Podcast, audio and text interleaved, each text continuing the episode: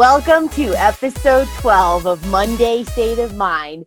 My name is Michael Arnold, and I am the Director of Alumni and Recovery Support Services for the Harmony Foundation. I cannot believe we are already on episode 12. And I was thinking about this before we started recording this episode this morning about just how much I'm really enjoying A, doing this podcast, uh, and B, being able to bring on multiple different guests when I present a topic so that all of you listeners can get different perspectives because I think that that's super important whenever I present a topic that we get different perspectives so that some of you are going to hear things from one guest or even just from me that resonate with you more than from maybe some other guest that I have on the show. So I'm really digging this format. I'm digging having a topic and being able to dive deep in it with a couple different people.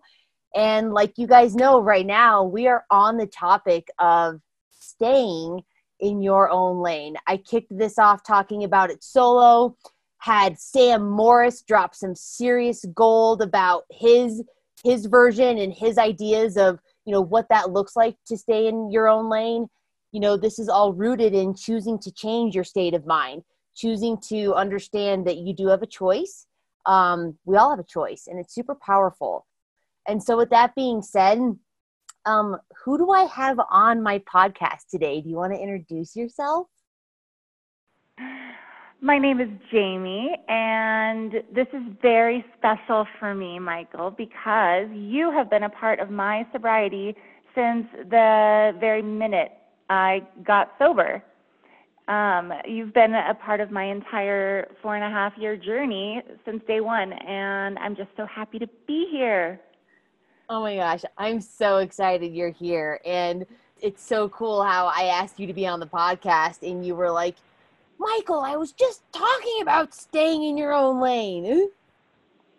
Oh, I know. I was uh, I was talking about it with my Al-Anon mother. We love talking about uh, this with each other and um, my mom and I have a tendency to cross into each other's lanes, so we remind each other constantly.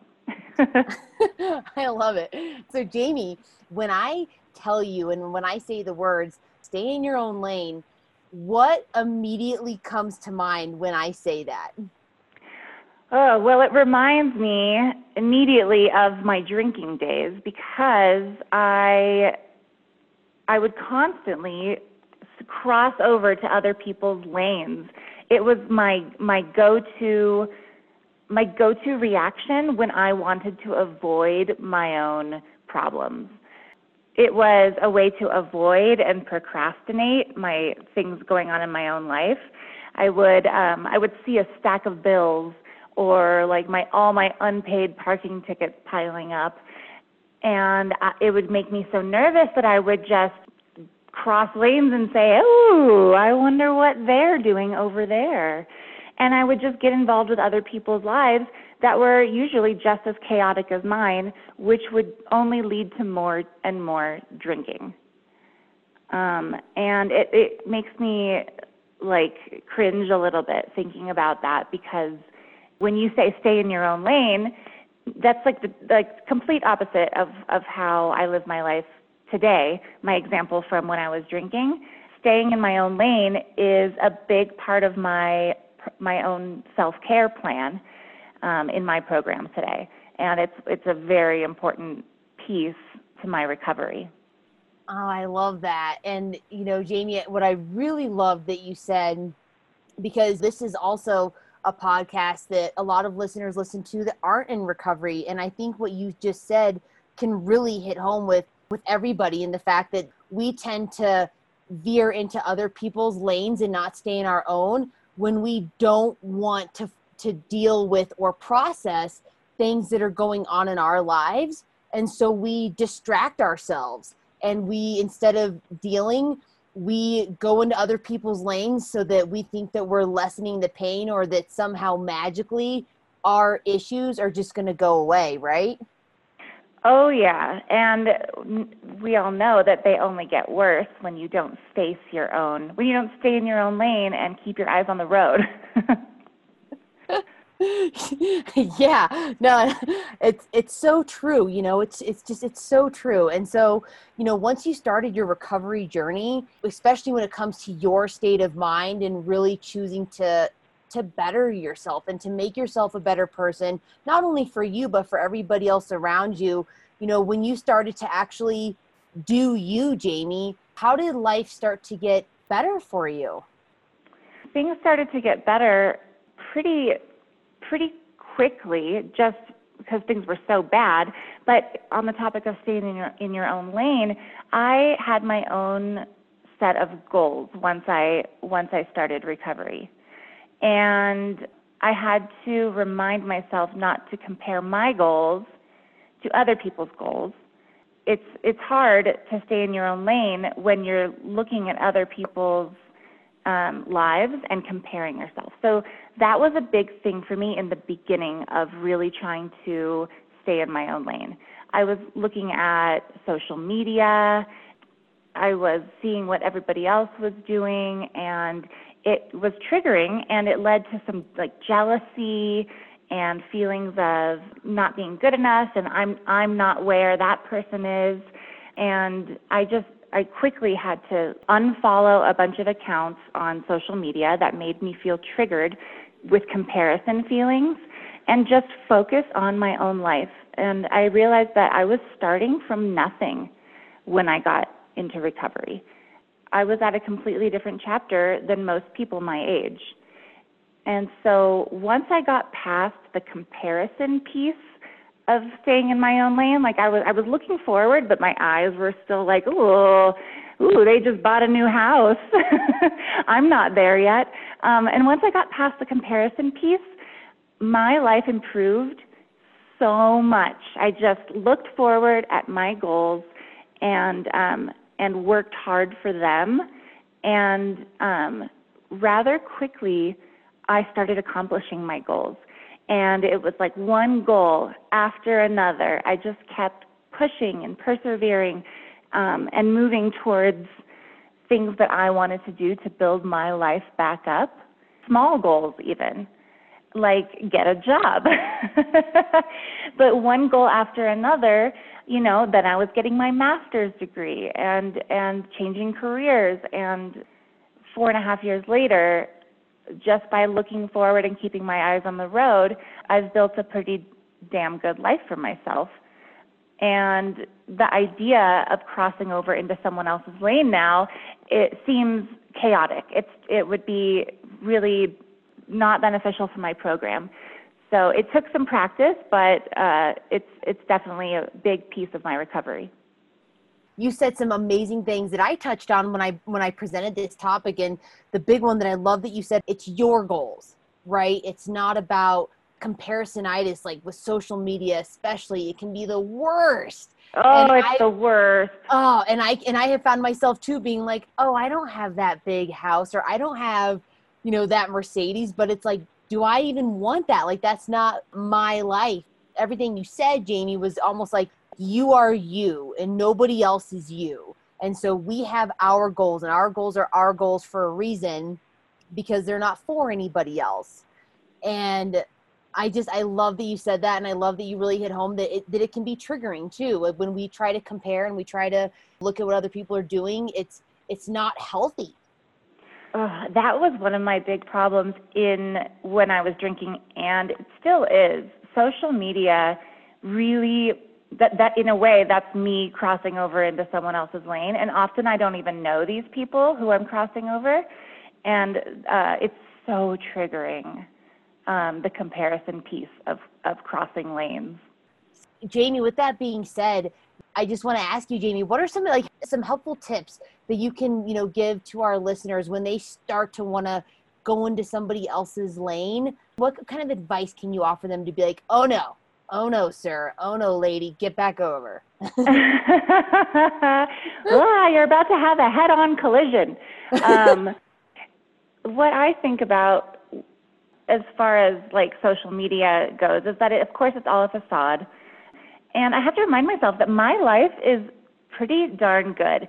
And making gratitude lists that are just so personal to my life make me I look at my gratitude list and I'm like, "Damn, I have it all."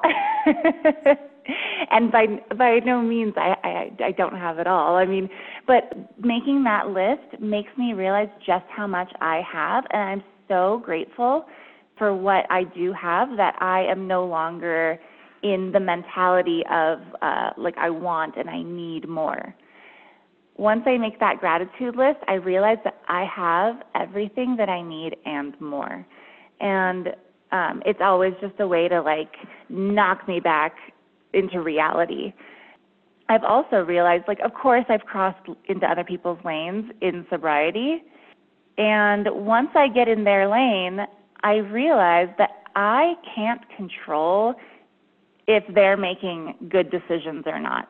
So now I'm in their lane and I'm I'm involved in their business and they start making bad decisions and um, all of a sudden my life is chaos. And it makes me realize that it's not just people in recovery or people who are still drinking that have these crazy lives. If I cross over into a normie's life, it can be really chaotic over there. and and so, you know, I've I've worked for four and a half years to make my side of the street clean and there's only a few potholes left. and um, my side of the street is pretty darn smooth. And I have to I have to realize that not all people have worked as hard to keep their side of the street clean. I love that, and I love that you're like, you know, Michael, I have a couple potholes, you know. Oh, I mean, for sure. Because you know we're not perfect, but again, like even from like the mental standpoint, because a lot of what obviously you know that I talk about on this podcast is being able to change your state of mind, right, Jamie? So now that like being in recovery and gaining the tools to be able to really just focus on you and to and to actively make that choice how has your state of mind begun, shall I say, to work for you and not against you? So, by creating my own goals that don't involve anybody else, slowly, like after accomplishing each one, my state of mind, gay, like I get more and more confidence in myself. Um, even a simple goal like doing a really big hike that I've always wanted to do, that maybe I'm like, maybe I can't do it. I I that's too hard for me. I accomplished that goal and I'm like, heck yeah, I'm the bomb. I just did that. Um, or I remember when I was applying for grad school, I was for sure in a negative headspace that I'm not good enough. I honestly thought that I had warped my brain from drinking and I was I'm not smart enough. I've ruined my brain. Then getting the acceptance letter into grad school, I'm like, heck yeah. I I need to stop the negative self-talk and just realize that I am good enough and I am worthy and I can accomplish all my goals. And by switching from negative self-talk to like a growth mindset, I not to toot my own horn, Michael, but I'm pretty unstoppable. I'm just like I'm just going full speed towards everything that I want. And it really is all a mental game, I've found. I can do anything. I really can. If I just tell myself I can, then I go and do it. And the same goes for the opposite thing. If I tell myself I can't, then I for sure won't accomplish my goals. Oh my gosh. You it gave me like goosebumps when you were like, Michael, not to my own horn, but I'm unstoppable. And like that, but it's true. Like when we stay in our own lane and we focus on what we can do and our goals and what really matters to us, like things just start to happen. But when we veer over, it's almost like we put our life on pause. We're not growing and we're not becoming better people because we're so focused on other things. Um, totally. And you, and being being in our own lane and moving forward is the is the only thing we really can control is our our goals and the way we react to life. And we, we've learned, Michael, in sobriety that we can't control much, but we can control our own personal journey. There you have it, ladies and gents. I'm like, Jamie McClung, I tell you, you are just, ah, you are a gift. And for you to just, you guys, like, this is what happens when you choose to stay in your own lane. Like, I don't know if you can feel it, but I feel the confidence in Jamie. Like, I just feel your inner gangster. Like dude i am unstoppable. It's like it's like it is just it's um you know this is possible for you. Like for you listening i want you to know that having you know a life that you're really excited about is possible for you. And it's just about focusing on you. Jamie thank you for your knowledge bombs. And thank you for your vulnerability Oh, thank you for having me on this. This is really wonderful, Michael. And I just have to add that you have accomplished so much. I, you know, knowing you from the very beginning, you have your eyes on the road for sure, and um, I can I can see that working in your life for you right now. Oh, thank you, Jamie. Ah, James. I'm not supposed to get emotional on this podcast. Ah. oh my gosh, thank you for being here. You like there you have it. Jamie dropping some serious knowledge. Repeat this podcast. I tell you guys a lot that you need to, you know, be able to have a pen and a piece of paper out. You're definitely going to need one for this one. Um, again, thank you so much, Jamie. And for all of you out there, again, you know, I do want to go ahead and end this episode, this amazing episode of staying in your own lane by reminding you that if you or someone you know is struggling with addiction, please call the Harmony Foundation at 866 686 7867. Recovery is a journey, and Harmony gives you the map. All right, you beautiful souls, I'll see you next week.